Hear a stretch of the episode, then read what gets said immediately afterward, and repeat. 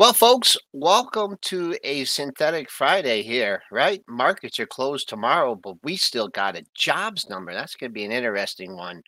Uh, a lot to cover today. A lot of warnings here. Not good. Kind of different sectors, too, dragging the market down. We'll talk about that. Defense, defense, defense, gold and bonds in the TLT. What's the market trying to tell us here during this consolidation period? We'll chat with Raghee Horner at 8:35. Get her view on the markets. It's Thursday, but really Friday. Pre-market prep. Let's go.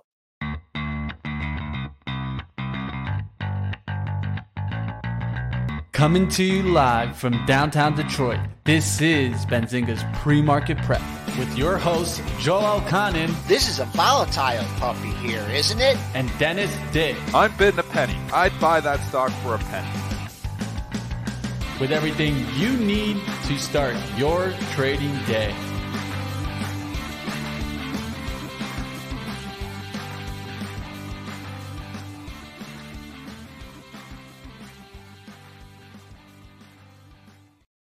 All right, good morning, traders, investors. Let's get started on this Thursday. S&P futures up three and a quarter at 41.20.50. We have the dollar just flat here at 101.58 the bonds, we've been talking about this 134 level, and here we are. Breakout or fake out? Crude continues its move in the $80 handle, up 34 cents, 80.95. Gold down just about a buck, 20.34.80. Silver remaining in the $25 handle, up almost 6 cents at 25.09. And Bitcoin quiet here at 28,025. Triple D, we got we got some warnings out there, some big warnings. We got yeah. tech kind of taking a little bit of breather, but we got stocks picking up the rear again. Another bout of wicked rotation. Let's discuss it here this morning. Yeah, uh, definitely yesterday too. Same thing. Wicked rotation is what we continue to see when you've got certain stocks going down and tech had a bad day, especially the smaller tech stocks had a really bad day. But again, they didn't come out of stocks. They just rotated into the value trade yesterday. So they were going defense.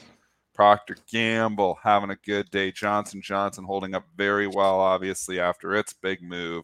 Um, you had all those oil stocks that were really beat up. The refiners, Valero, MPC, basically got back all of their losses. So they were down seven, eight percent, and then they just turn around, craziest candles. They turn around and bottom right back and go up seven, eight percent. Incredible moves there too. So clear rotation happening out of tech into value yesterday. Not sure if it continues, but that's what the trade was yesterday. Yeah, banks, banks, uh, they kept going down. They got a little bounce at the end. You got to be concerned about uh, this Schwab here. I mean, this thing under 50 bucks now. Step down sellers over the last five, six sessions. I mean, Problems. what does someone, there's something, uh, someone knows something out there that we don't? I mean, this thing just continues to leak. But, uh, Mitch, we got a lot of major warnings out there today. And mm-hmm. uh, let, let, let's start with um, LITE. All right, let's go to that uh, Lumentum here, cutting the Q3 revenue guidance range from 430 million to 460 million. That was the range that was prior given. Now to 380 million to a high end of 384 million. So you can see very big cut there from even the low end of that 430 to now 384 on the high end. Uh, major customer rejected all shipments.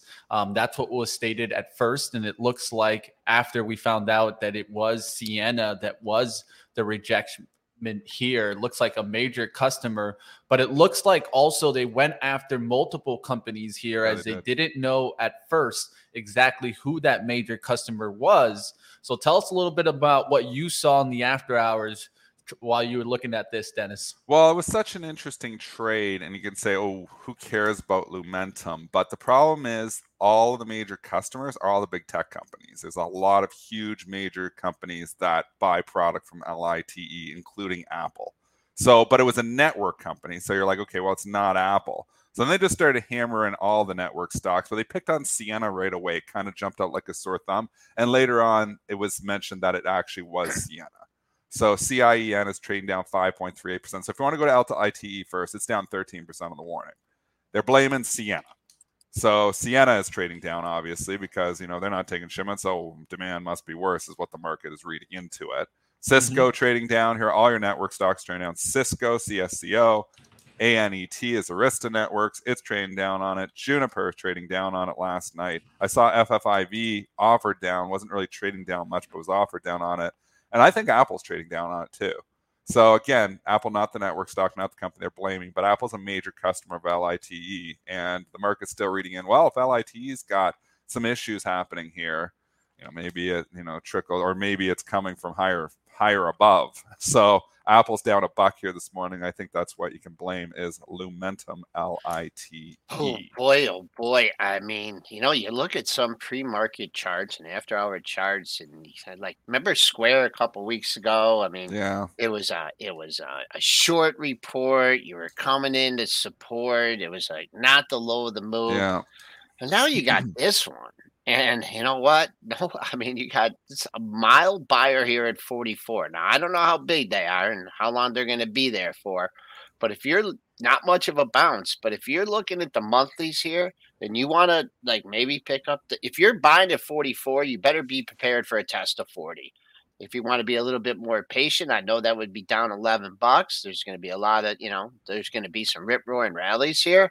But if the Bulls can't defend this 44, I just see 40 on the monthlies. It was uh, the low two months in a row, and then you dip back. We're going back to late 2018 and also mid 2019. So I don't know. People are there's not that aggressiveness in it. And um, so other suppliers to the internet, Dennis, when you talk to some of the big companies, you see what mm. Fastly did yesterday. You kind of feel like some people maybe you know they're they're the network, right? They're supposedly growthy tech um, was really hit. hit. across the board, mm-hmm. and there was some major stocks getting hit, um, especially the the nosebleed valuation ones, the Cathie type stocks, and the ARKK, which looks like it's completely failed now at forty. Um, just like that. I mean, we're you know everybody's talking rah rah bull bull, and just like that, it's a really ugly couple of days for the market because the stuff that's holding the S and P up, the stuff that's holding the SPY up, is the stuff you would expect it to hold up during a recession. We really jumped into the drug names. You know, Pfizer starting to pick it up a little bit. I'm still along Pfizer, but Johnson and Johnson with their news, their top news, that did not sell off at all and continued Good to call. rally. So we were Good right call. with that call. I was saying when FedEx was up three percent, Johnson Johnson was up three percent. I'd rather own J and J than FedEx. FedEx actually gave it back a lot of it. J and J continued to rally, so we were correct on that. FedEx is rallying this morning because it caught an upgrade, but that's a side note. Um, but just taking it back here to tech, I mean, you had some serious selling pressure here in tech yesterday. Now, again, the big dogs holding up fairly well. I mean, Microsoft was down a couple bucks. I know you had a short position on in there, Mitch. Not sure if you covered it, but Apple is holding up pretty well. We haven't had a warning from any of the major do- major companies here yet. So, is that coming? It's hard to say. LITE isn't a good sign, but then LIT might just be a one off. Maybe it's just this one customer, like they were blaming this one customer, and maybe it's not a sign of a slowdown. But the market isn't taking any chance because they're hitting all the customers of LITE. All right, just to give, uh, I am out of that AMD position. Was able to close it yesterday. Nice little gain on that AMD. What about position. the Microsoft? Weren't you? Sure I do still have a tiny piece of Microsoft. Yes, that was what I opened up yesterday. It was a nice little pattern on the 15 minute was able to hammer down on that and still have a little piece now. Um, I think with these trades, you know, and, and there's a re- big reason why I took majority of it off yesterday is that I always feel like in this market, you got to take that money and run. And it's if you want to give yourself market, a little yes. bit of running, yeah, that's fine, you know. But uh, if we can get the first swing down, I've been taking that profit. And so it seems like we got the first kind of breakdown on these bigger charts. Now I'm watching stocks like Apple, of course, because it was the strongest one. I feel like out of all the big boys, it was up there to 166 even after it just broke from like 160. Now it's pulled back to the 9 EMA. I think we could find a little bit of a bounce in tech today. I don't think it's just going to be one straight turnaround down. So I'd, I'd ask you, Dennis, do you think there'd be some buy the dippers coming in? Yeah, I think they do the one thing is just we've run so far. So at what level? And you know, I, I they, what you want to see if you're a tech bull is you want to see them shrug off this LITE news because okay. sometimes you'll see LITE with Apple being a major customer as well. If it was just a flat out LITE warning, I would think Apple would be down a lot more because they blamed Ciena, a specific company, for it. The market is kind of taking in its stride. They're hitting Apple a little bit here, but uh, other things being equal, when you see you know one of the ma- Apple major suppliers warning, you automatically assume, uh oh, here comes the slowdown. You know they're not buying parts. What's going on? Um, but that maybe is not the case because they just blame the one company. But what you've got to see is they buy Apple back today. That's what you need to see if you're in the bull camp. You don't want to mm-hmm. see the follow through here. It's a very important day for the market here. And we're still in the calm before the earnings storm as well. We don't know jobs number tomorrow, man. I think and that's crazy are, too. On yeah, that's absolutely crazy. Yeah, that, uh, I hate that. because I like trading those jobs numbers, and I hate that the equities are going to be closed on that. But but we had multiple warnings yesterday. It wasn't just LIT. Right, Costco, different. And sectors. Costco was a flat out miss. Their March sales came out and flat out missed, and e-commerce was down over 12% the sales of e-commerce. Now, Costco isn't a big e-commerce company, but they yeah, still sell stuff online. That's I one bought thing stuff that, online from Costco. Before. That's one thing. Uh, what, the was what was how bad was the warning, Mitch? Where, yeah, let's not the well, warning, not a warning. What... They gave merch sales, so they're the only company. Just to clear, just so everybody knows here. Um, it used to be retail stocks all gave same store sales. Every month they give their mm-hmm. monthly sales. Monthly sales. They've all scrapped that except costco. Costco is the only one that continues to do it. So every month we get the the, the previous month's sales. Yeah. march sales were light. I'll, I'll, let you do the numbers here mitch. Yeah let's talk about it. Uh, costco wholesales report reported march sales res, uh, results of 21.71 billion up from 21.61 billion year over year US comparable sales for March fell 1.5%. And then when you look at e commerce, excluding energy uh, or gasoline prices, they went down about 11.6% on a year over year out base and about five week percentage basis about negative 6.6 so definitely taking a hit on this e-commerce news. But this is not the first time that I see Costco take a hit off of this, right? Um, they took a hit on this in November after the kind of the Thanksgiving and the Black Friday.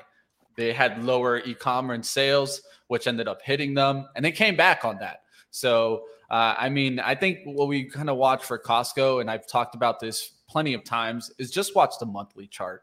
It's this is a this is a, a chart that loves to have huge range on the monthly, usually about let's say what like 60 60 points. It's a four hundred dollars stock. Yeah, so you. I mean, so you're gonna get big monthly ranges. When I mm-hmm. look at the monthly here, I see I see like a, a triangle here.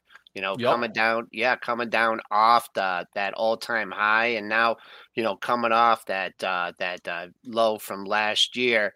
Um, you did get a dip. You, the problem is, is you don't have more than like one low in in an area to lean on. Now you did dip, barely dipped under 480. You got the 479.50, and I got one little pesky low here at 478.50. So the fact that you bounced six bucks off that kind of may, maybe take you five buyers ahead of it. You know, the uh, 480 is also a psychological level. You got a long ways to go to work your way up to the uh, bottom of yesterday's range. I don't think we're going to see that. I don't know if we're going to see that for a while. That's uh, three lows in a row at the 495 area.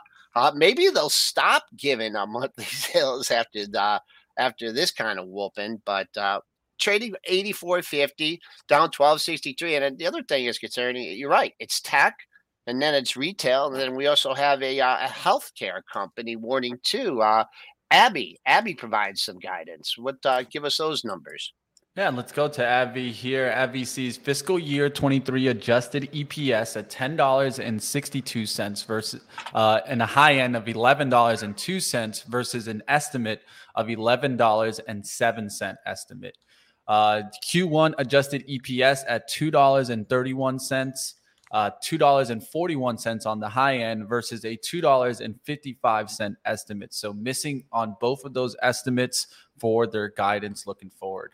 The Walmart guidance was late yesterday too, um, and yeah. they bought that stock right back. So you got to remember the industry that you're in, and right now this market is playing defense. So I don't think they kill AbbVie here. I, the guidance wasn't great. It is mm-hmm. a, it is a lower guidance. They did knock it down two or three bucks, but they've already bought the dip in ABBV. So, you know, I'm taking the tell from Walmart really. The market's still playing defense. Lower P stock, AbbVie, drug yeah. stock.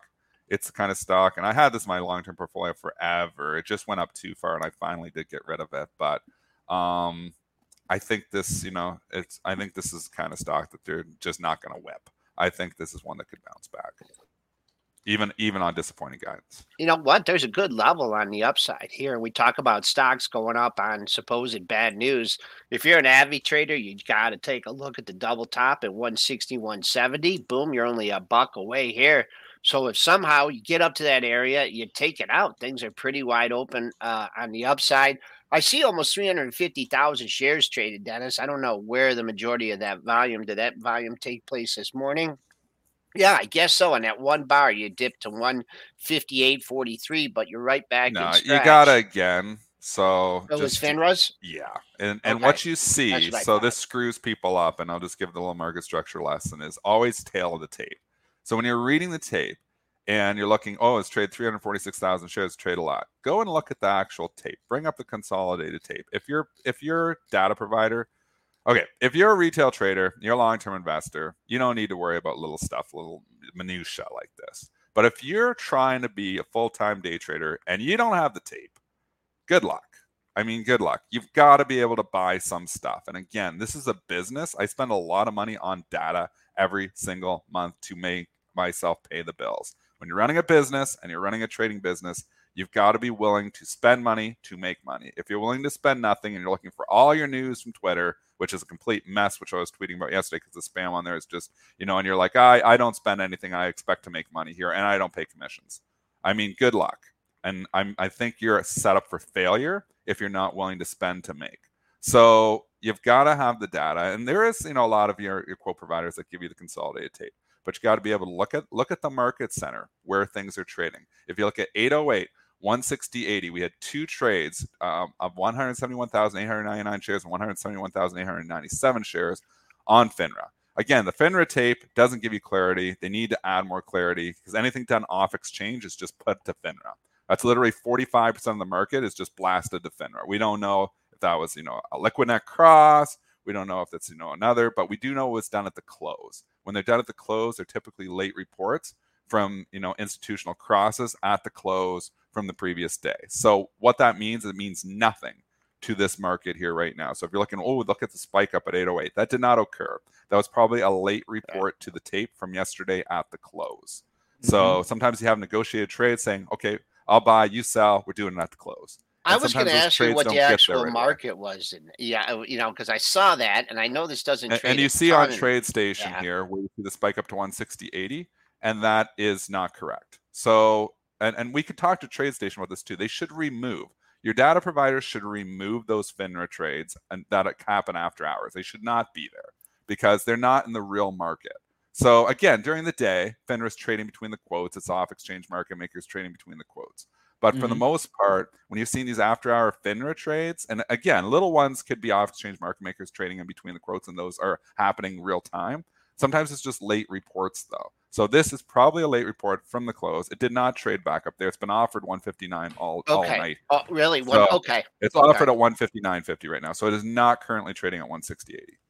Okay, then uh well, then we really won't see uh that 160 163. So it's offered at yesterday's low. So No, uh, it, yeah, yep, it's offered yep. at yesterday's low. That's correct. Okay. And then the next ooh, you got an interesting area here if the if the uh, seller gets more aggressive here. I'd look at 157 and a half short term here. There was uh three lows in that area, your 2, 3 and 4 day lows. I was thinking, wow, they're wow, scratch on uh, that kind of guidance. But we got the true market offered. Thanks, Triple D. Offered at 159.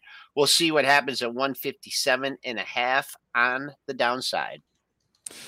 Uh, all right, DK, uh, that's an interesting conversation. I'm actually looking into these kind of services like Bookmap. I'll, I'll talk to Dennis about it. Maybe you can take a look at it and we'll dive a little deeper for you. So nice question. again, DK. I can't we just don't have the answer right now. All the individual services. Exactly. I don't we, subscribe to yeah. a thousand different quote providers. I can just comment on the exactly. ones I subscribe to. I try different ones until I find the ones that work. I'm with Refinitiv. I get most of my data through Refinitiv. Um, Interactive Brokers gives you the, some of the data too, but I've got Neovest and I've got Refinitiv. I've been customers of Neovest and Refinitiv. Refinitiv has come a long ways. Refinitiv was Ready Plus. And then, you know, it was spin off from Goldman Sachs way back, you know, when we got taken over. And it started with what was the Spear Leeds and Kellogg, Joel? Yeah, uh, Ready yeah. Plus was originally a Spear Leeds and Kellogg That's- product yeah. back in the 90s. Oh wow. And then. Goldman bought SLK, and then Ready became part of of of Goldman Sachs, and we've been with them the whole time. And then you know, and then obviously Refinitiv, you know, as this was Thomson's Reuters, and then Refinitiv. So Refinitiv owns Ready Plus now. I've been with a Ready customer here for 24 years. Um, it, it costs money. Don't it's a professional Tools. software. You gotta you gotta pay, pay, some, I to pay play, some bucks man. for that. You gotta pay to play, man. That's what I would say. Pay to play. Yeah, Um, I drop take a look. roughly just just to let you guys know. I drop roughly, I think it's around twenty five hundred bucks a month in data and news feeds. Twenty five hundred bucks a month between data, news feed, eh, feeds, and scanners. So those are the Yeah. three things that I'm buying. Um, so I have to make twenty five hundred dollars just to break even, obviously. But you know what? That's how I get all my information. It's how I'm quicker than the than the average bear. I pay. You got to pay to play. Average bear. Yeah. Let's take a look at the You're not the average bear, XLV. Dallas. XLV is what But I just want real to quick, take uh, a we, what do we got going on here in the S and P's? Do we do we have leak. anything? Yeah, leak. Well, yeah, we got so 830 numbers coming up, and so yeah, What's the 830 number today? Uh, we get jobless, Jobless claim, claims, initial yeah. jobless Gotta go wide on claims, that, too. continuing jobless Yeah. You guys claims. keep making me go wide. and man. don't forget Bullard at 10 a.m. Eastern today. Wooly Bullard.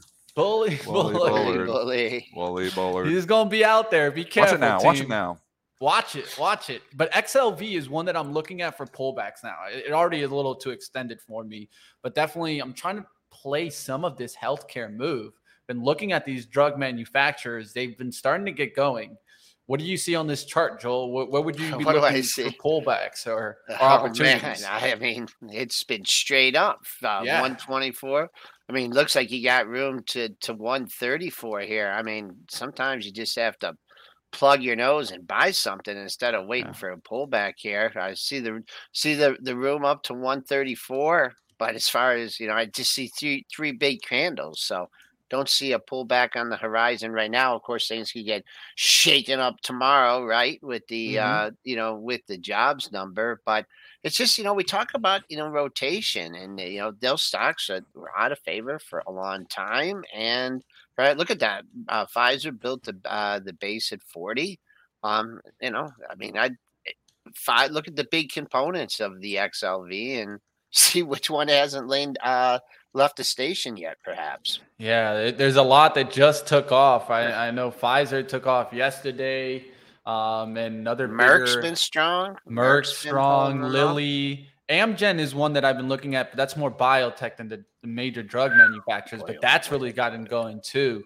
Um, so I'm looking at that one. That one looked interesting because I was like, man, if we could get back there to 290, that's a that's a nice move if it could get back there. Um, but yeah, definitely am Amgen strong in the last couple of days, and we'll see what happens to these kind of healthcare names. IBB could be another thing that's kind of lagging a little bit, not as strong as, of course, uh, the XLV. So that's kind of one that I'm keeping an eye on. At least got a good level here in uh, the IBB. Uh, three highs right there. Boom, 130. Get that 130 seller out of there. And, uh, you got some. Uh, I Again, went that's up big drug more, too. stocks, biotechnologies, drug stocks playing Right. So it's not surprising. There's certain things that you know have positive correlations and negative correlations. We know when times get tough, they start buying gold, they start buying bonds, TLT, safety trade, not Mhm. corporates, but government bonds, and they start buying drugs. And that's really what they've been doing the last few days. They're starting to lean that way. Schwab keeps going down. They're like, we're a little bit nervous. Let's move into the TLT. Let's move into some gold, and let's move into some drugs. I mean, that's what the market does when it starts to get nervous. Until you see Schwab start to turn around, and this is now the boogeyman in the room. It's SCHW. We'll keep coming back to it. I it's- know it's hard not to. Precari- precariously near the lows. So I mean, you know, you wanted to see it bounce out of there. Cramer was saying it was good at 55, 56, you know, hoping, you know, it was going to bounce out. It's went straight down since even Cramer couldn't help the stock. I mean, I don't know what's going on at Schwab, but all I know is when the stock's going down like this, it's usually not for no reason.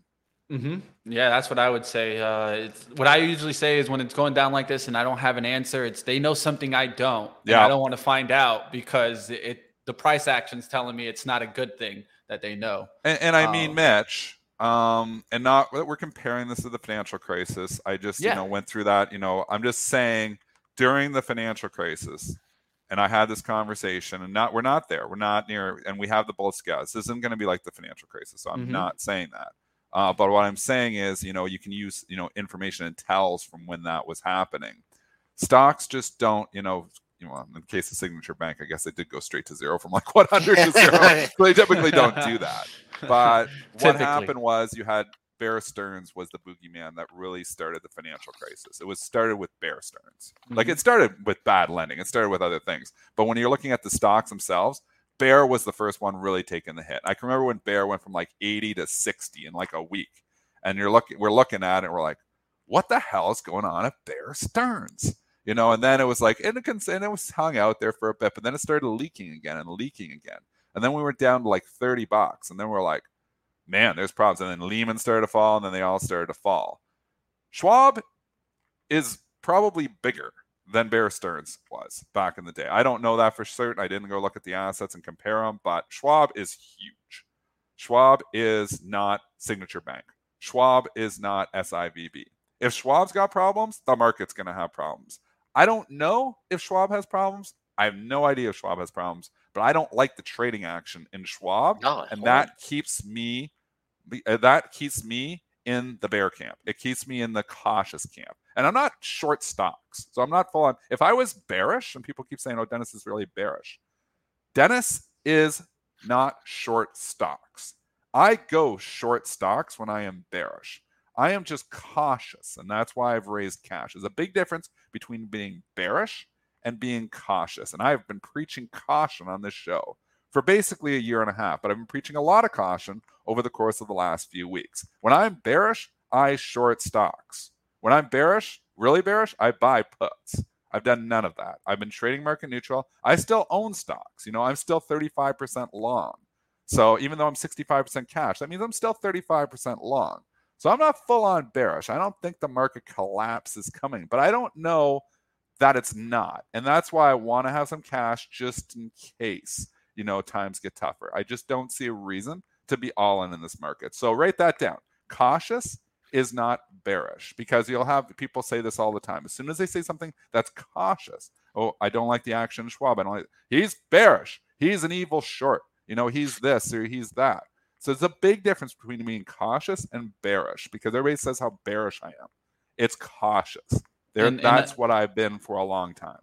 And I Hey, also Dennis, feel like uh, two minutes to the number here, a minute going and a half wide. to the number. Someone was asking if jobs number comes out the first Friday of every month, every month, and what we had Good Friday, right? Uh, So the markets are closed. Futures, I believe, are going to be open for a, a limited amount of time. So uh, that's what I mean. It, with all the uh, the layoffs and everything, it really has to start showing up sometime. I mean, you would think in the jobs number. So will the bad news be good news in the rally of the market, or will bad news be bad news saying this is more indication that we're going into a recession? So uh, we were green. We're now in the red by just a couple handles. Uh, Yeah. not quite mid range yet. Uh, man, I don't, I don't know if we can have an. In, it kind of feels like an inside day, but we'll see what happens if uh, with the shakeup on these numbers. Yesterday's low was down under 4100. There was nothing there for you, just the um, the uh, the psychological 4100.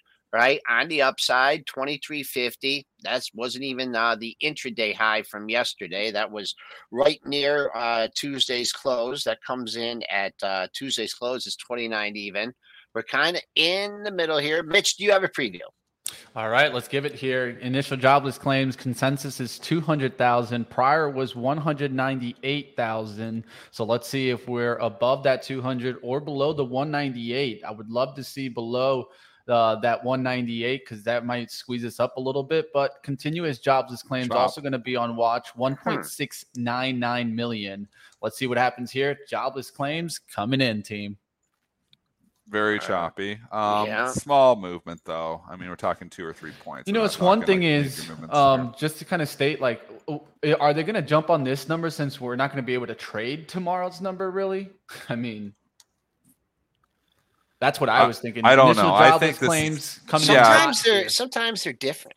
You They know, came in hot here, 228,000 versus 200,000. So that's a good look, at least to starting to see the actual uh, labor market weakening. And we could start saying that because now we've gotten, I think, two numbers that can agree to that, right? We got ADP that came in low uh, on jobs added. Now you get the initial jobless claims 228,000 versus 200,000.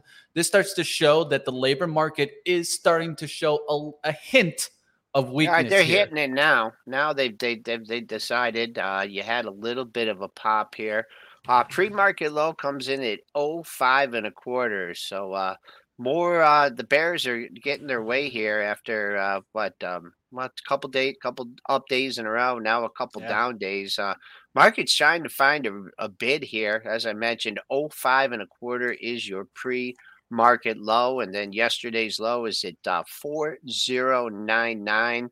Trying to see how the stocks are reacting. Tech is here. very much weighing on this market right now, Tech? and Yes. we can we can easily see. You know, when I look Mhm. at my screen, I've got all the pockets. I see utility stocks are trading up. The banks are actually holding up today. Some of them are green. Some of the oil stocks are green still from yesterday. Your drug stocks are trading higher. XLV is trading higher here as well. But then the boogeyman that is really, down. It's the same things that was down yesterday. Tesla's down 1.25%. Apple's down 0.84%.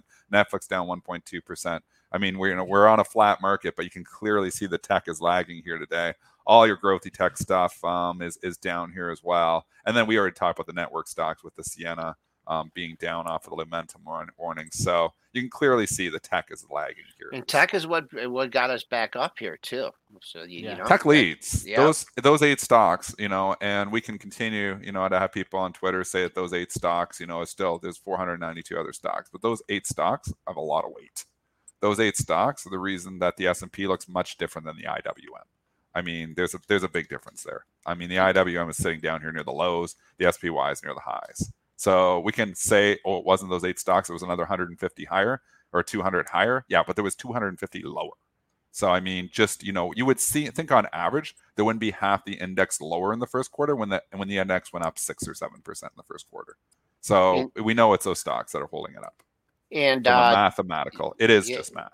just it is and uh, just to uh, illustrate my point here i want to share my screen is i'm going to go this real quick and then i know i'm sharing that but let me go to this this is a really important thing i'd just like to point out look at these stocks look at the, the tech heavy apple 7% right there there's over 13% Can you of blow that up, index- Mitch? It's like uh, my eyes are. I got to lean closer and closer. I'm I- getting I'll neck make it a cramps, so little bit bigger, lean so but close. uh, maybe Joel, if you could do the top right on the three dots and then just zoom in, um top right zoom in right there. You should see, you should see zoom right there.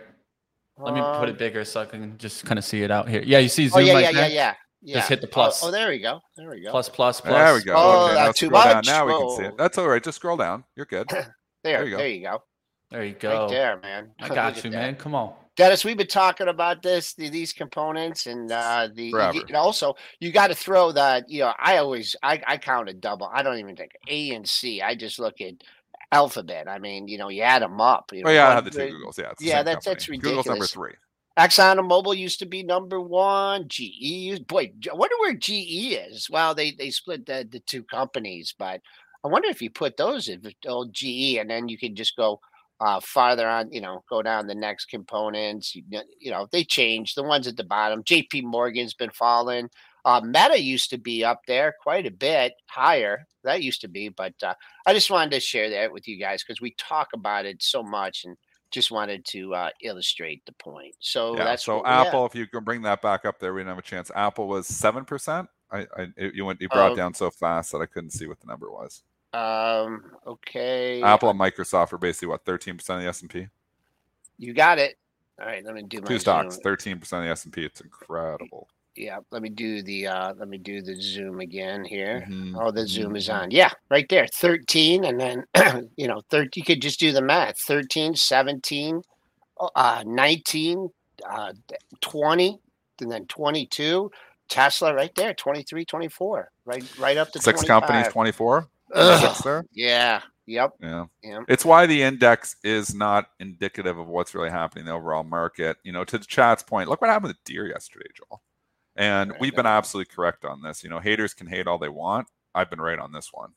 DE, well, well, it took a long time there, Dennis. I, I, gotta give it to you. You you are right eventually on. I was one, I was right on this the whole time because I went bearish at 440. So I actually took almost no I mean, on this. Call. You were you were bearish a little earlier than 440. I, I don't know if it was too much earlier than that, man. I gotta keep you to it when I can, man. I don't on know. If you're one... saying I had a bad call on Deere, I don't think you're listening to this show because I've been on the Deere train. I'm not gonna say time. you had a bad and call again, on it. You were just. Early. I wish, I wish I could have perfect timing. I wish I could be 100% right the whole time. But you know what usually happens is, at least from my history, and probably my earnings show it, is I'm usually early, but often I'm right. Not always. Not always. I'm going to be wrong, but often I'm right. I feel like Deere and cat. I feel like Deere and cat, and people can go look at the evidence. I feel like I've been pretty right on these two stocks. Hey, hey, that is just, I'll tell you one thing. It's been a nasty, nasty turnaround in that Deere stock definitely coming back here towards Eventually, that 420. It was going to happen. I yeah, mean, yeah, yeah. Eventually, I mean, yeah, we had subsidized earnings on some of these. You know, like some some people buying farming equipment because they were just doing it for the write-offs or doing it for different reasons. Good times. You know, we're spending money. Gets tighter when it starts getting tighter. Times aren't as good. You know, commodity prices ripping higher, wheat going higher. You're you're the farmers were in the rich. Of course, they're buying new equipment. But you know what? Times have kind of that ship has sailed a little bit here now. So they're probably not going to continue to buy at the rates that they were buying. So, anyways, bringing it back here, Deere is now 75 points off the high. remember Cramer talking at 440, um, and he was like, "This stock is the one you want to own." And I said it. I tweeted it that day. I was like, "This is not the stock for you," and it's down 75 points in there. So I beat Cramer on that one. All right. How about one thing? I see the chat going crazy already announcing. Let's get to our guest interview today, team. Let's go.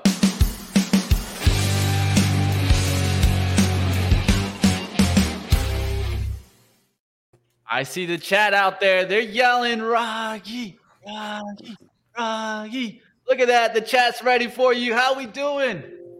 I'm doing good. How are you all doing? I'm loving the Deere conversation.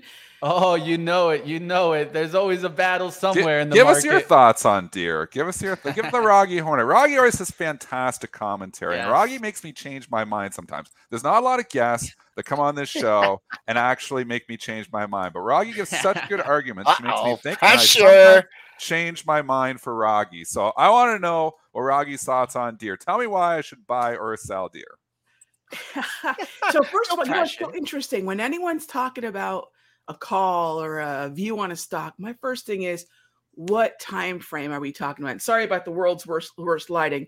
Welcome to daylight savings in South sure. Florida. But you know, what's the time frame, right? So if someone tells me this is my hour outlook, this is my daily time frame, weekly, yeah. You know, ever since you know, if if I take a look at the chart, March 10, that was it. We broke the 200 exponential. We've had a hard time getting above it. And and frankly, at the end of December, it was already looking wobbly. So I wouldn't have the confidence you had, my friend, to call for the weakness, but I sure wouldn't be a buyer. And I think if we can always look at a chart and say, do I want to be a buyer or a seller? And we can't, you know, make it that binary, we're in trouble. So if I can eliminate one side of the conversation, I'm already heading in the right direction. So right. I, I don't disagree with you. Not until it gets above that that 200. The weekly would be a different conversation, though. Let's take this back to the overall market here now because it's been such an interesting, you know, S&P. We've been arguing on this show for a long time that we've got eight soldiers really carrying the majority of the weight. I mean, half the S&P was down in the first quarter. Another 150 companies were up, but it was really those eight soldiers that really carried the S&P. It's why it looks much different than the IWM. It's why, you know, the Q is really ripped because obviously those eight soldiers are more heavily weighted in the QQQ. Can they continue to outperform and carry this market higher? What are your thoughts here? You know, one on obviously mega cap tech, and then two, the overall market. If we take any, I love, I was listening early on when you all were looking at the different weightings in the indices in the sectors. And I think that what y'all did was, I know you know this is important, and I know that the listeners get it too. We live in a high concentration world. Period. So when you talk about the eight soldiers, we're talking about heavily weighted stocks, disproportionately heavily weighted stocks. I'm I'm playing XLE right now, right? So we've got I don't know three dozen stocks in XLE. I'm not even sure, but two stocks account for nearly 40 plus percent of wherever it's going. For examples, that's an extreme example of high concentration weighting. We crack open, say, tech.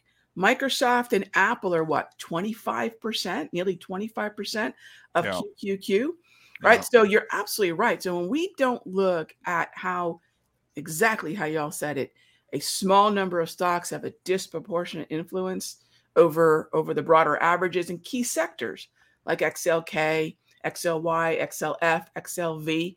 Um, then we start to forget that most of the stocks out there really don't matter. And now I'm going to say something really controversial. That's why I don't use market internals. Oh, boom. That's a boom. That's a boom because you know I, what? Most uh, technicians out there do use market internal. So uh, uh, that's very, very interesting, Raghee. This is this is why I choose to use on TC. They have their own indexes and they're they're equal weighted, right? And I think that's so important to sometimes just look at the sectors in the industry on an equal weighted basis, right? Because there's too many of times where I all I hear about mention of sectors and industries is the spiders. And and that doesn't necessarily tell us exactly what's going on underneath the hood. The S&P is really interesting in that the top 3 weighted sectors XLK, so think Microsoft, Apple, uh, XLF, so now we've got Berkshire and JP, and then XLY, which is Amazon and Tesla. And I'm just naming the top two. And if anyone were to look at the weightings, you think, oh my gosh, that's pretty much the sector. So if you look at S&P, it's a little NASI, it's a little Dow. It's a really good way to look at the market, right? But when I look at the market, I try to remember, just as y'all said, it's not just what's going on in the indices. What's happening in treasuries? We can look at ZB or ZN.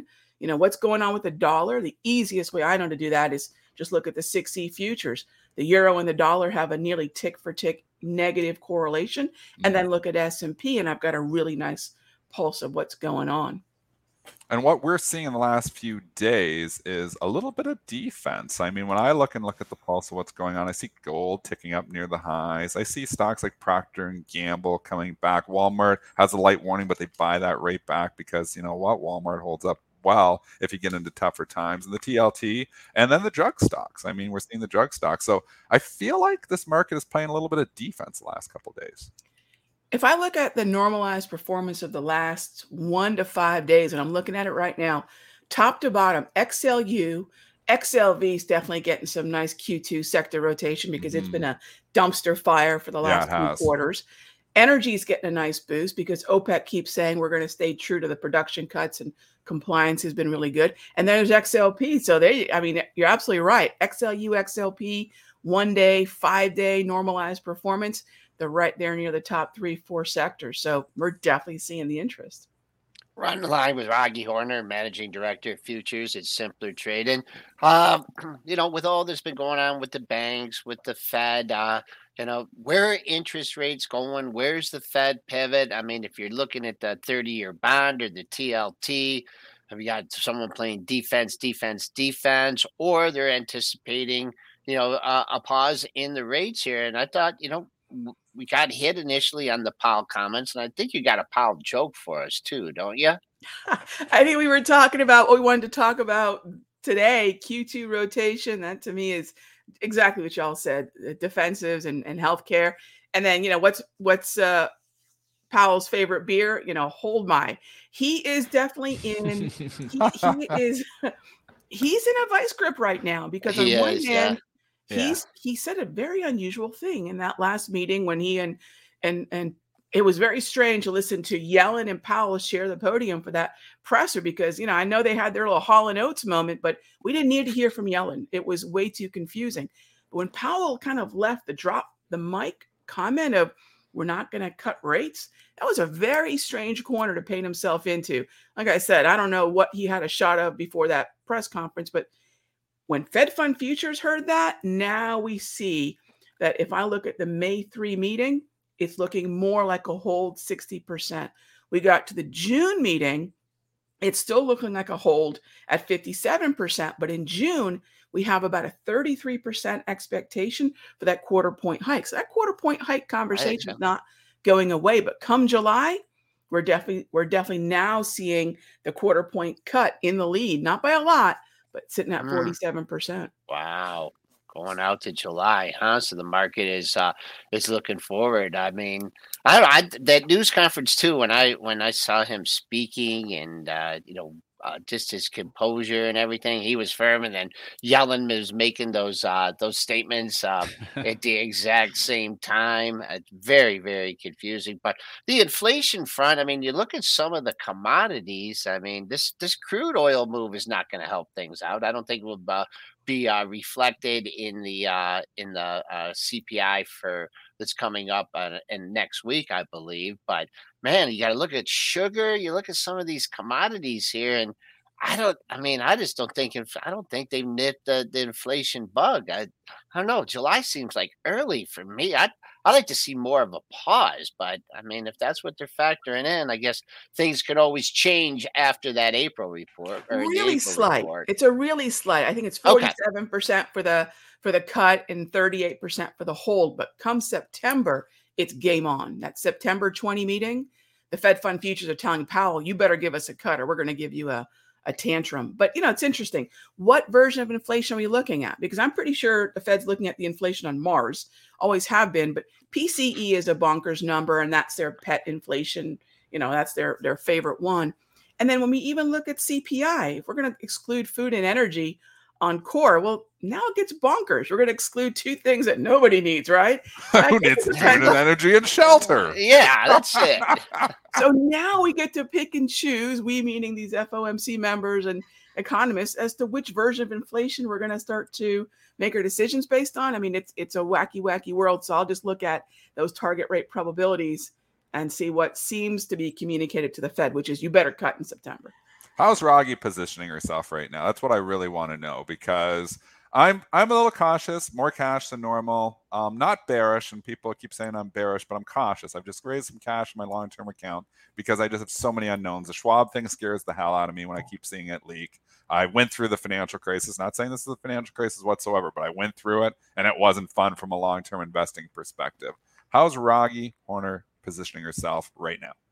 You know, we I take a look at the financial crisis that we just had. Then I look at 08. And then I look at the first financial crisis I traded through, which was the implosion of long-term capital management, Asian contagion, Russian ruble. Oh, yeah, those were fun. Concentrated. And that was probably within the first seven years that I was trading. So that was the first, oh my gosh.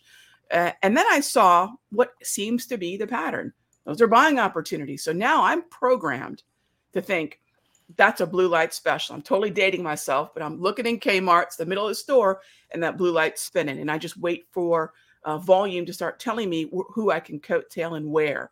So I, I still am very optimistic, which is to say, I'm usually very bullish. So if the markets are going to pull back, we now know ever since the pandemic, central banks are going to step in and support.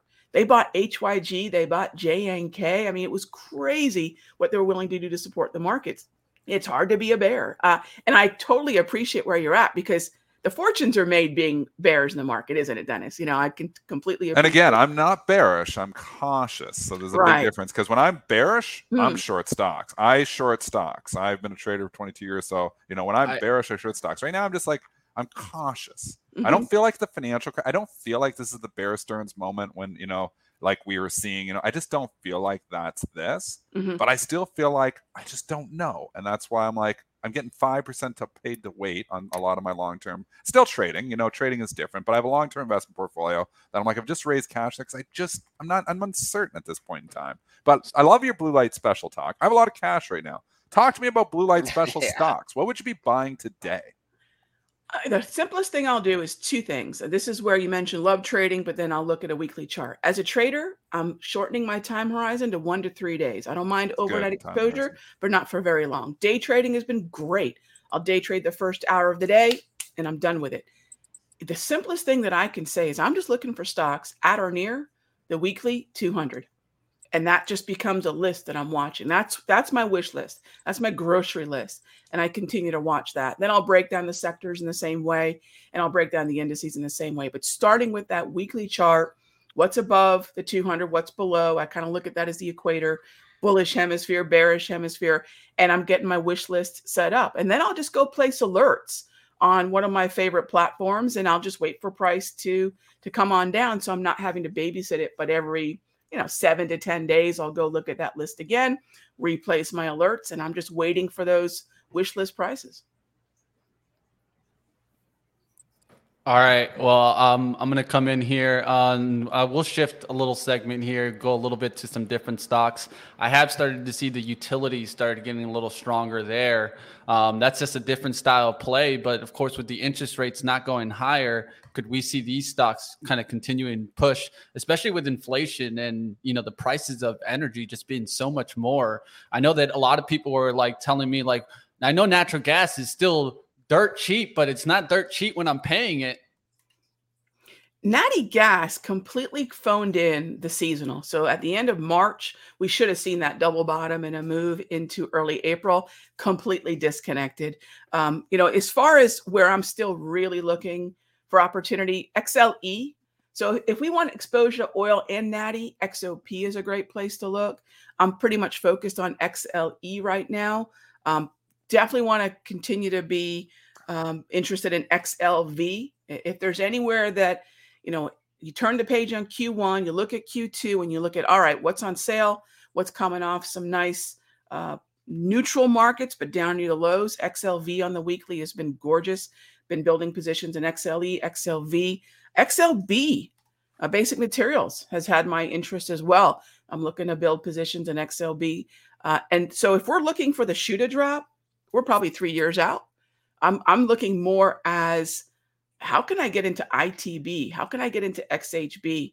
Even though mortgage rates did what they did with Powell's um, words, if we're looking at cuts come September, if I'm already looking at lower yields on the long bond, I'm looking at XHB, I'm looking at ITB, and licking my chops for the next two to three years. How about that XHB? I mean, it's been holding up a rising interest rate environment, and uh, some of these stocks have just been showing some trades. It's such a mixed bag out there, right? You know, you see a lot of um, a lot of sectors, a lot of rotation. You would think if the if things were really going to get bad out there, you know, you think it would have an impact on on the whole builders. Now they have pulled back uh, a little bit, but just overall, I mean, this thing I'm looking at it. The well, it's off the off the February higher. But um, is there any housing stocks that uh, are on your your, your list? At individual stage, stocks. I, I, love to go broad. I like to cast a wide net okay. rather than pick those individual stocks. So that's why I, lo- I love the ETF. So if I look at last June was tough for XHB, I think October was tough for XHB. But if I look at that weekly 200, we're above it. And despite what happened with rates, you're right, but it's been maintaining. And I see something like that with possible rate cuts in September. It's hard for me not to be bullish there. So I'll just uh, cast that wide net. I won't worry okay. about individual stocks within it. Love it, love it. You guys definitely keep up with everything Raghee Horner does. We'll say you again, and definitely if you guys don't have her Twitter, give her a follow. I'll make sure to drop it in here in the chat so you guys can give the follow. We'll see you next time. Have Thank you. One. All right, let's take a little peek into the market, Joel, yeah. before we get to our TradeZero segment today. What are you seeing? We're, it's a slow and steady leak here. Uh, haven't gotten yet to the uh, the pre-market low of 05 and a quarter. Uh, we have yesterday's low at uh, 99. So it's a very tight range yesterday. The interday range from yesterday was, uh, I believe, just uh, a little over 20 some handles or 30, just under 30 handles. Very strange. I mean, there is there's a pause here, right? We've had the rally. We've had just a little pullback from the high, nothing where you see, you know, super aggressive buyers. And you got to, it, it could be a big day I, today and then the jobs numbers. So we're hanging in there. We're still, I believe, uh, how are we doing for the week here? Uh, and we're down just a tad, a little bit from the week because we had that big day on Friday. But we're working on our third down day in a row after uh, after four up days in a row. So a little bit of a streaky market here. Down six and a half handles, 41, 10, 50. Dennis, you seeing Tech? Uh, what's going on with old Fastly? Is that still getting a whoop or did it get a bounce here? Uh, no, not Fastly. Um, L I T E. How's that doing? Now, uh, under 44 now. Step down sellers here. You may get a look at that $40 level today. So All I'm just right, fighting let's- in the chat, so I'm coming back to you now. I'm scrapping it out. I'm in a scrappy mood here today. So I don't know about fast. We already talked fast. I want to talk some other stocks here because there's only five minutes left. And I think we should do a TradeZero segment here because it's going to lead me into some of these other stocks that I want to talk about, which are obviously some of the movers here today. Let's do it. TradeZero time.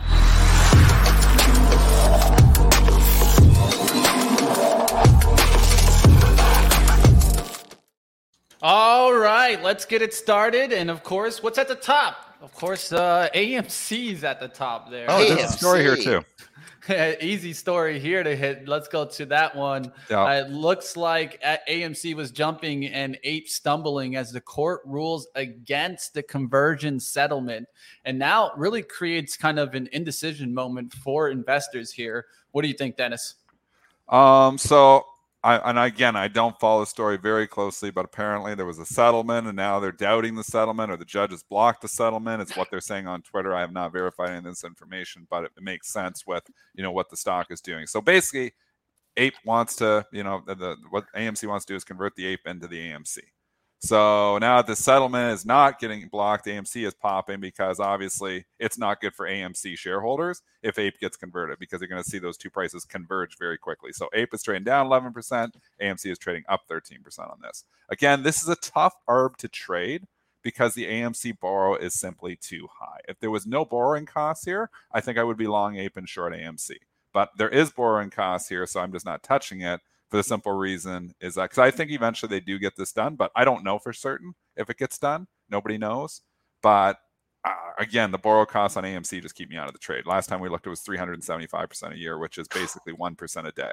So, I mean, if you're sitting out there trying to pick yourself up, and you can pick yourself up some money by being short it, but I mean, if you short this thing for 50 days, you got to make 50%. so that's a tough thing to do. So I just stay out of this. But as this headline, you know, broke here last night, or at least was uh, being passed around on Twitter, AMC started to rally and APE started to uh, sell off. All right, let's keep moving. Let's go. I think to, the ape. I think the ape could be a buy. Uh, it could be. It could be a buying opportunity. Again, though, if this conversion isn't allowed, if the ape isn't allowed to be converted, then that's going to change things dramatically. I think eventually they're going to get a push through. I think that they might be able to eventually convert this, and ape could be significantly higher. So I kind of like it as a pullback here to buy it, but I don't know if I have the guts to do it. Yeah, it seems to me like a 50-50 trade, and I try to stay away from those, but we'll see what happens there. yeah, there's that's that's true too much. yeah, that's that's what it just seems like. You don't know Yeah, if it's going to binary. go or not go. It's, It's an binary, event-driven right? trade. Yeah, What about exactly. Convert or company? don't I mean, convert? What about all this, uh, you know, all this talk about this and the conversion? And I mean, what about the company? What I mean, what what's going on? Yeah, They not looking money? good. They Not looking good. money? Well, I we didn't say anything good. bad about it though, Joel, because if you say anything I'm bad not saying AMC, anything bad, I'm just will saying- come and attack you. So Okay, I I- remember we made the rule a year and a half ago when I had people trying to, you know, find me and kill me uh, for saying something, you know, that was taken out of context in a Reuters article. Um, that you cannot say anything bad about AMC. So we've just, you know, say, you know, it's our thoughts. You know, I did say all the way along when it's 50, I said eventually it's going to five, is what I thought. That was my price target. And they eventually did make there. So again, I was early, but I think I was right on that one too. I'm with you, Joel. The writing's on the wall. That's what I'll say. The The- writing. the rating is not good, but we still love the apes. The apes, you know, we love you, apes. You love them, Dennis. We love I you, apes. I'm not worried about it.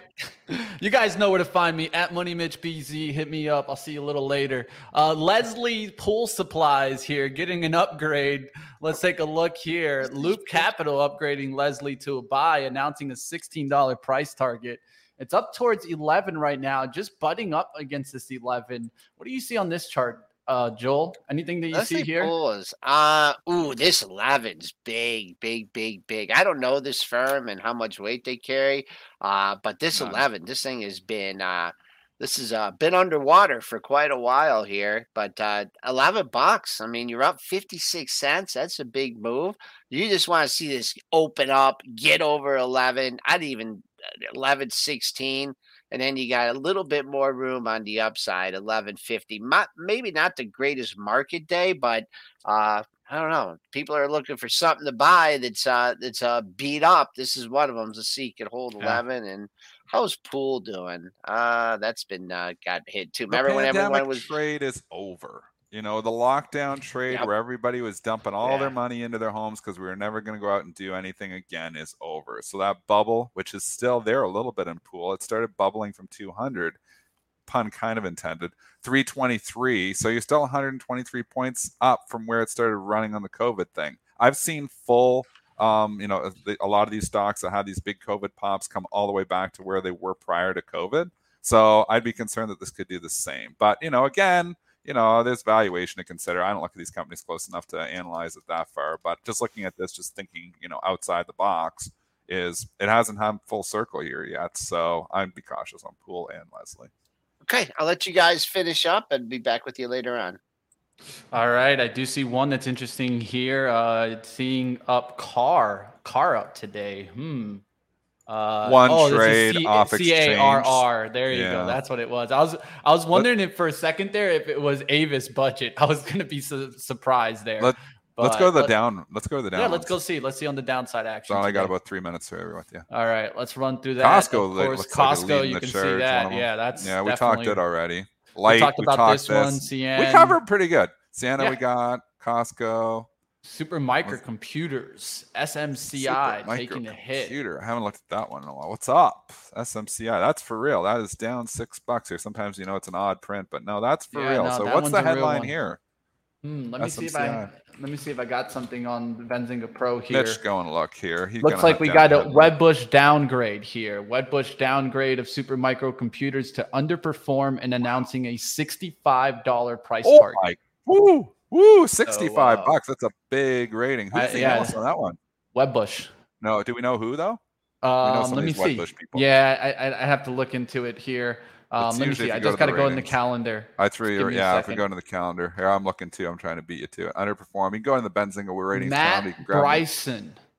Matt, Matt Matt, Matt, Bryson. Matt. What a Matt, call. Matt. Matt's making a bold call. I like this call for the simple reason it's outside the box. It's a contrarian call. He's, you know, like trying to stand out here. And I mean, you know, be bold, make bold calls. You know, instead of just being a lemming going with it, it's a contrarian call going with it. I always respect analysts that come and make contrarian calls. So not enough do it. Um, From our rating, again, he has a 72% success rate. Oh, that's pretty good too. So it, it when you're looking at ratings, when you see that sell word, they usually hit the stock hard and ask questions later. We saw that yesterday with ONON. I mean, he got the sell rating. Wasn't it downgrade to sell yesterday or downgrade to neutral? I think it was downgrade to sell. ONON Which one? yesterday. And I think it was a sell. Yeah, so you get that sell rating. They really hit stocks a lot harder than you can think. So obviously, yesterday was Bank of America, I believe, on putting their sell on and a price target of nineteen dollars or something on ONON, and it got hit, and it did take out the thirty support. Does it get back up there? I don't think the story's over here yet in ONON, but it's gonna cool off. Maybe think about like the fifty percent retracement from like twenty was really mm-hmm. you know the bottom, you know, just going back two and a half weeks ago to thirty three get that 26 area or even you know not to fill the gap the gap up maybe just get down. I don't know if it's going to go that low 25 to 50 i think i'd be a buyer on this somewhere on the pullback here. I don't think the story is over. I think it's just cooling off. Big difference sometimes the story you feel like is over and it's time to get out of the stocks and other times it's just like oh it's going to go to a cooling period so i think this is a cooling period for onon i still kind of like the company Big, big day for stocks like this. I feel like snow. Um, the growth stocks. We talked about it. How Cathie Wood rejected that 40 move. We'll look to see if the growth stocks can get a move again, right? Or will we start seeing those names sell off? We were starting to see them move. Like one of the ones that I was looking at, and I'm glad I sold it on the first move was Unity on that 10% up day. It's right back to it. And so that's where we got to be careful today. We that could flush right through. And so we'll see if this can come back. Some of these growth names, like the ARKK names, The But- biggest problem is with the growth names is you don't have Mhm. like valuation support. And you know what does that Yeah. mean? It means at a certain point like when you're buying like a Johnson and Johnson, there's just value there where there's value investors that will come in and save the day and it stops certain stocks from just going lower once the valuations get to a certain level. On all these growthy names that aren't making money, you don't have that. So when the momentum breaks, they can get really ugly really fast. And when the momentum traders are out, the value guys don't touch that stuff. So you don't have any support. So you just don't have buyers. And that's where you get these flushes like six, seven, 10% in a day. And you're like, holy cow, why is nobody coming in? While the momentum guys are saying, oh, no, it's lost its momentum. I'm out. And the value guys are saying, ah, touching that, I'm not touching that at all. So I mean, that's why you know, from a long-term perspective, I try to pick on more value approach because I feel like you know, I, I don't feel like a Pfizer is going to lose, mm-hmm. you know, unless it has a lawsuit or something against it, you know. And again, I've been wrong with the Pfizer too, way or, too early, way wrong on that one.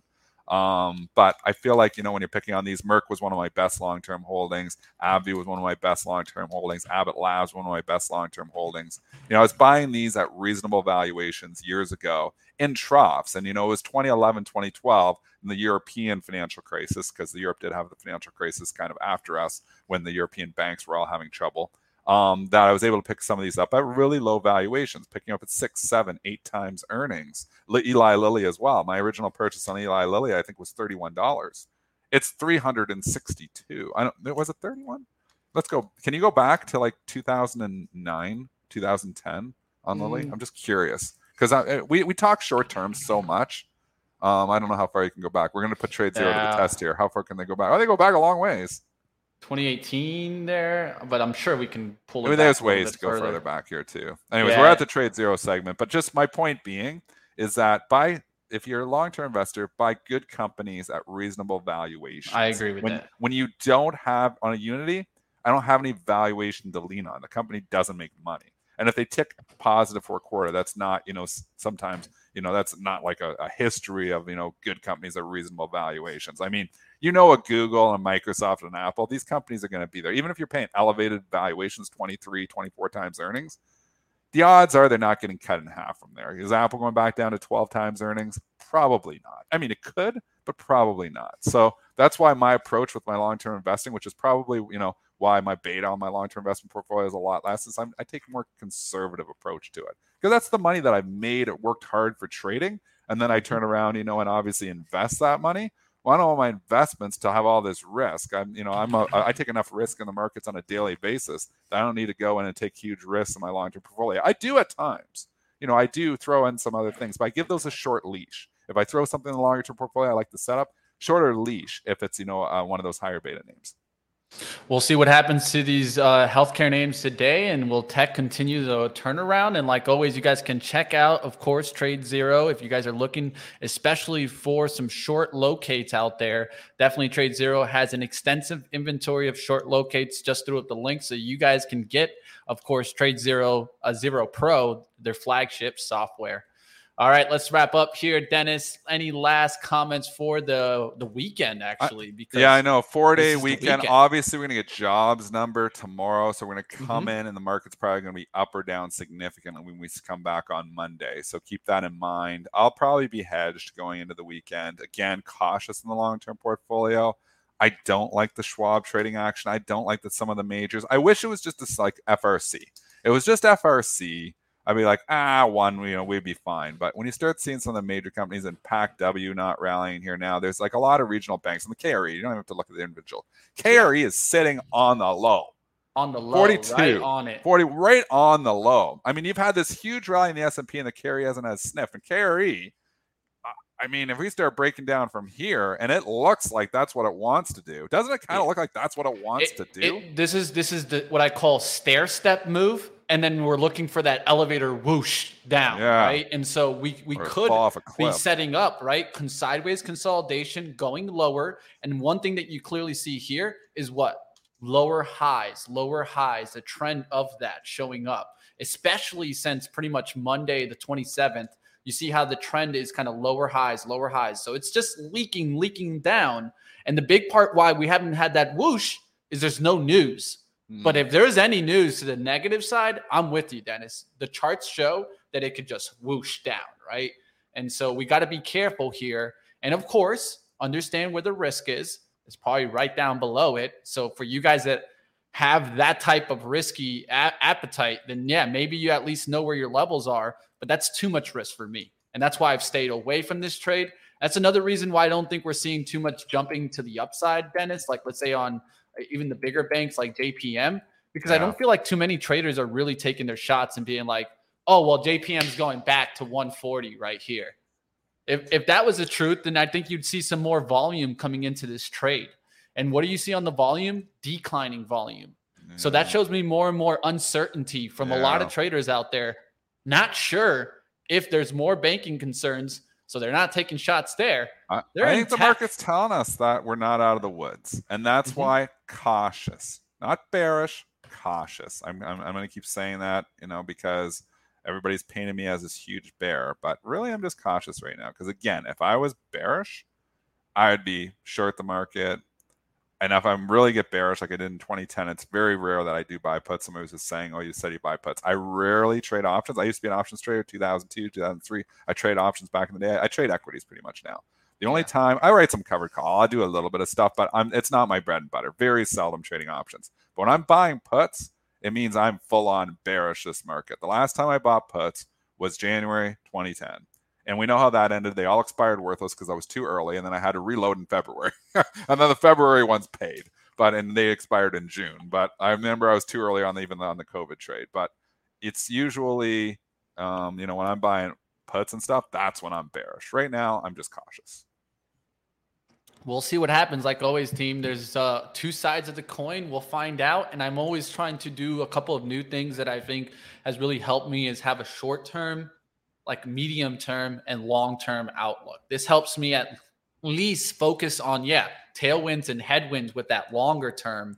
But in the short term, I can still play certain plays. Like you saw me short Microsoft, right? You saw me short AMD, but I was also playing some of these on the upside action.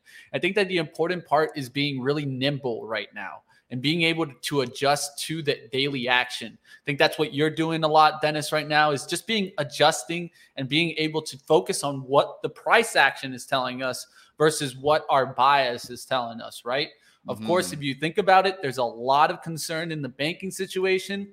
And if technology truly turns around, will we see enough rotation into the other sectors to hold this market up?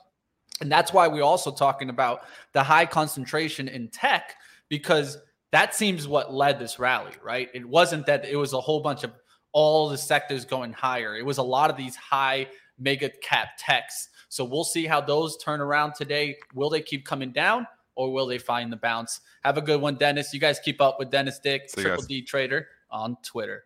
And like always, team, it's never going to be 100% where you guys agree with us. That's one thing that I definitely have gotten a lot better on. And I'm trying my best, like always, to keep things open, right? You guys are sometimes going to see something completely different than how I see it. And the big part, I think, of pre market prep, and I say this all the time, is to point to flags. Flags meaning what? Just taking a look at something, right? Just telling you guys, hey, this is moving. This is how I see it. You guys always do your own investment research. Like always, this is just for educational purposes only, not financial advice. And I hope that you guys truly get something out of pre market prep every single day, whether it be from Dennis, myself, or Joel Elconin. We want to continue pushing forward in your financial journey. Now come over to live trading. As always, I'm ready to get after this market. I know we got Zunaid, we got Lord Ryan. I've been killing it lately. Got a really nice swing trade on Microsoft yesterday. Let's see what we can get into today. Find out. Come right over to live trading. That's starting up right after this show. You don't got to go anywhere. And for you guys out there that maybe you just don't want to see a video, you just want to hear audio, I'll tell you one thing. You'll definitely have fun with Ryan, Zunaid, and I. And like always, if you guys want to join the book club, join it.